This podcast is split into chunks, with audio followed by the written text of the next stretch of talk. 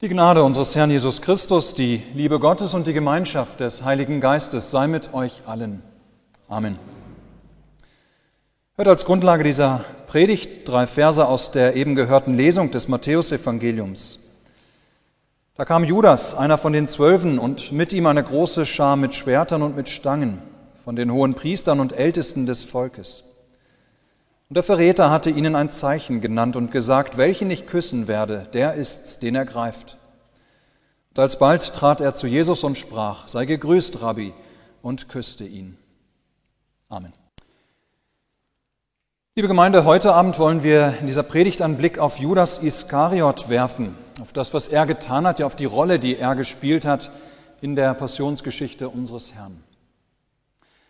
Dabei stellen wir fest, dass die unheimliche und die rätselhafte Tat des Judas seit dem Abend seines Verrats bis heute im Christentum immer wieder zum Nachdenken angeregt hat. Und vor allem eine Frage lässt sich bis heute nicht abschließend klären. Ja, die Frage nach dem Motiv des Judas. Warum tut er, was er tut? Warum hat er getan, was er oder das getan, dass er seinen Herrn verraten hat? Ja, unfasslich und immer wieder neu erschütternd ist es zu bedenken, dass ausgerechnet einer der zwölf Jünger Jesu, einer die oder einer derer, die Jesus ausgesucht hatte für ihren Dienst, ja, dass einer von diesen ihn, seinen Herrn, verraten würde. Wir müssen uns vorstellen, wie Jerusalem wegen des Passafestes in diesen Tagen völlig überfüllt ist mit vielen, vielen fremden Menschen und dass es den hohen Priestern und den Ältesten deshalb nicht so leicht gelungen wäre, Jesus zu verhaften, wenn es nicht jemanden gegeben hätte, der ihn an sie verraten würde, der quasi mit Insiderwissen zu ihm kommen würde, mit dem Wissen, wo er sich gerade aufhielt, draußen im Garten Gethsemane, dass sie ihn ähm, möglichst nicht vor dem Volk verhaften konnten. Über das Motiv des Judas können wir nur spekulieren. Letztlich können wir mit keiner Gewissheit sagen, warum er tat, was er tat. Manche meinen, er tat es des Geldes wegen. Aber dafür waren 30 Silberlinge einfach zu wenig wert, als dass Judas oder als dass wir Judas als einen geldgierigen Menschen abstempeln können, der für ein bisschen Geld ohne Skrupel einen engen Freund verkaufen wird. Nein, dagegen spricht auch, ähm, oder gegen dieses Motiv der Geldgier spricht auch, was wir später von Matthäus in seinem Evangelium lesen, dass Judas, als er mitbekommt, dass Jesus zum Tode verurteilt wurde, ja, dass er das bekommene Geld nicht mehr haben will und aus lauter, lauter Verzweiflung sich selbst das Leben nimmt. Wahrscheinlicher war, dass Judas gehofft hatte, dass er durch seinen Verrat etwas erzwingen konnte, dass Jesus endlich handeln würde, dass er endlich auftreten würde als der Messias, der die Römer mit politischer Stärke aus dem Land verjagen würde, um dann ein neues, ein irdisches Davidsreich in Jerusalem zu etablieren. Ja, durchaus denkbar ist, und dieses wird gestützt durch die Verzweiflung, in die Jesu Verurteilung und Tod jedes stürzt, ja durchaus denkbar ist, dass Judas gehofft hatte, sein Verrat würde dazu führen, dass Jesus nun endlich zeigen würde, was er kann. Dass er nun quasi gezwungen war, aus seinem Versteck herauszutreten. Dass die Revolution nun endlich losgehen würde. Aber dann muss Judas eben erfahren, wie dieser Plan, wie sein Plan nicht aufgeht.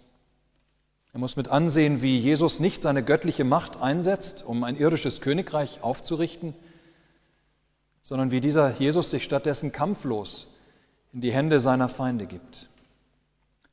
Ja, wie Jesus schließlich brutal abgeschlachtet wird.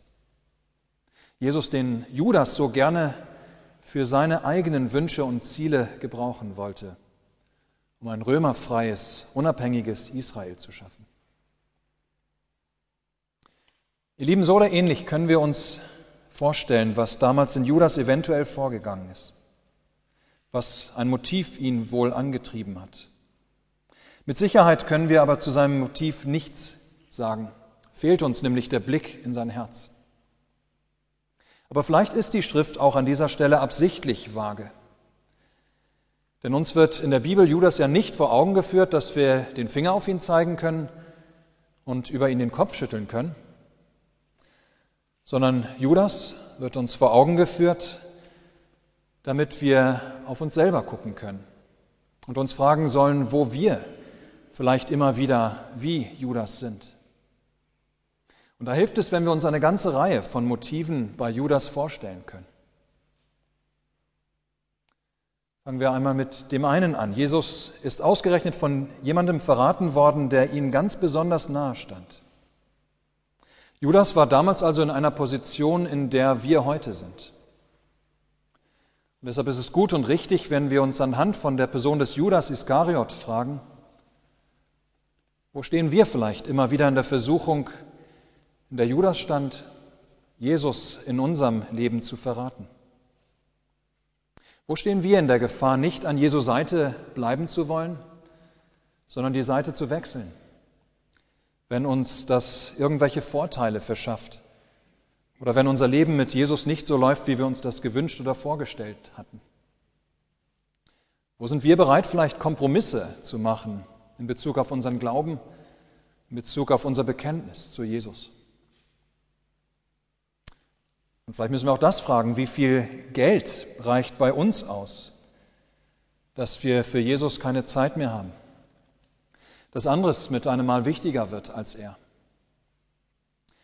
Es kann ja sein, dass wir Jesus nicht ganz so billig verkaufen wie Judas, aber kennen wir das nicht vielleicht doch auch von uns, dass der Blick aufs Geld wichtiger wird als der Blick auf unseren Herrn?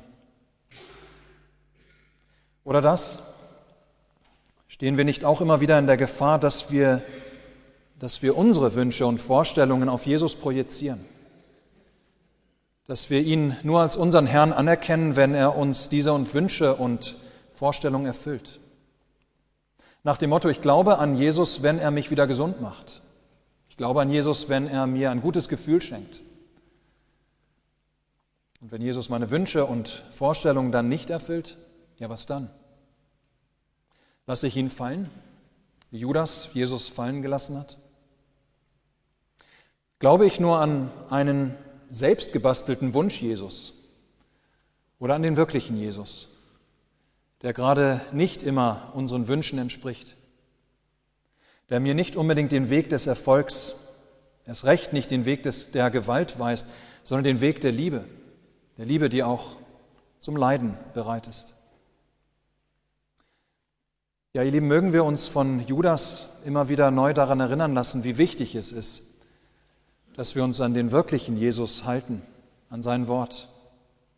Dass wir nicht irgendeinem Wunsch Jesus nachfolgen, für den wir den wirklichen Jesus dann verraten oder verkaufen. Ihr Lieben, das ist, was wir zu dem Motiv des Judas sagen können.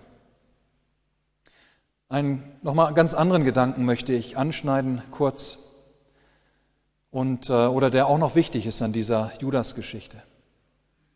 Und zwar die Frage danach, wie denn nun der Verrat des Judas mit dem Heilsplan Gottes zusammenpasst. Es heißt immer wieder, und es gibt sogar Christen ähm, oder christliche Gemeinschaften, die das ähm, sehr stark hervorheben, es heißt immer wieder, ähm, hatte Gott es nicht etwa von vornherein so geplant, dass Judas Jesus verraten würde. Ja, war Judas nicht vielleicht doch nur ein Instrument Gottes, der durch seinen Verrat Jesus ans Kreuz gebracht hat, um damit ähm, Gottes Heilsplan voranzubringen? Ja, wollte Gott vielleicht, dass Judas Jesus verrät? Und konnte Judas folglich gar nichts anderes, als sich diesem Willen Gottes zu folgen oder zu fügen? Trifft ihn deshalb vielleicht auch gar keine Schuld? Jesus selbst spricht dieses Thema am Abendmahlstisch an. Dabei macht er deutlich, dass der Verrat durchaus Sünde ist. Und Sünde ist niemals Gottes Willen. Und weh dem, der mit seiner Sünde nicht den Weg zur Vergebung durch Jesus Christus findet. Aber, aber, Gott kann eben auch die Sünde eines Menschen gebrauchen, um seinen Heilsplan durchzuführen. Ja, eben genau dafür ist das Kreuz Jesu das allerbeste Beispiel. Gott kann selbst aus der Sünde Heil wirken, sogar Heil für alle Welt. Ja, und das ist für uns in dieser sonst so trostlosen Geschichte des Judas ein wunderbarer Trost. Gott kann aus Schuld und Sünde, aus Versagen Gutes werden lassen. Er kann das Versagen von Menschen zum Heil werden lassen. Er kann auf unseren krummen Linien gerade schreiben. Und er tut es in der Geschichte der Menschen immer wieder. Erinnern wir uns zum Beispiel allein an Josef, der von seinen Brüdern, von seinen eigenen Brüdern als Sklave in ein fremdes Land verkauft wurde. Wie schrecklich. Doch wie darf Josef am Ende eines langen, verwogenen Lebensweges schließlich erkennen, ihr, meine eigenen Brüder, gedachtet es böse mit mir zu machen, aber Gott gedachte es gut zu machen. Ja, und das ist tatsächlich bis heute ein wunderbarer Trost für uns. Wenn uns immer wieder vor Augen steht, nicht nur was Judas damals getan hat, sondern wie sehr wir immer wieder auch versagen und schuldig werden. Oder andere versagen und schuldig werden. Gott kann aus unserer Schuld Gutes werden lassen. Und er tut es auch. Er kann das Versagen von Menschen zum Heil werden lassen und er tut es auch. Er kann auf unseren krummen Linien gerade schreiben. Ja, darauf dürfen wir vertrauen, wenn wir selbst durch Worte, Gedanken oder Taten zu Verrätern unseres Herrn werden. Das soll uns davon bewahren, wie Judas damals zu verzweifeln an unserer Schuld, jedes Mal, wenn wir sehen, was wir angerichtet haben. Nein, wir dürfen einmal wissen, dass Jesus Christus für unsere Schuld genug getan hat dass es keine Sünde gibt, die er nicht bereits am Kreuz bezahlt hat. Und wir in ihm die Vergebung haben. Und dann dürfen wir Gott immer wieder darum bitten, dass er aus unserer Schuld und unserem Versagen noch Gutes entstehen lässt. Dass er uns als seine Werkzeuge gebraucht. Nicht nur wegen, sondern oft genug auch trotz all dessen, was wir selber denken, reden und tun. Ihr Lieben, schauen wir deshalb ruhig immer wieder auf das Kreuz.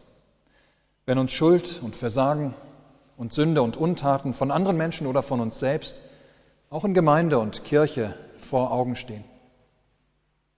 Das größte Gut der Welt, unsere Rettung von Sünde, Tod und Teufel das Geschenk des ewigen Lebens frei und umsonst, ja dieses größte Gut der Welt lässt Gott dort entstehen, wo das größte Übel durch Menschenhand geschieht wo Menschen den ewigen Sohn Gottes verspotten, verwerfen und hinrichten.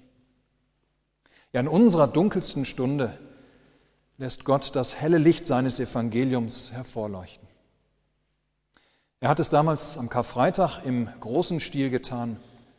Er tut es bis heute im Kleinen, immer noch im Leben seiner Kinder. Amen.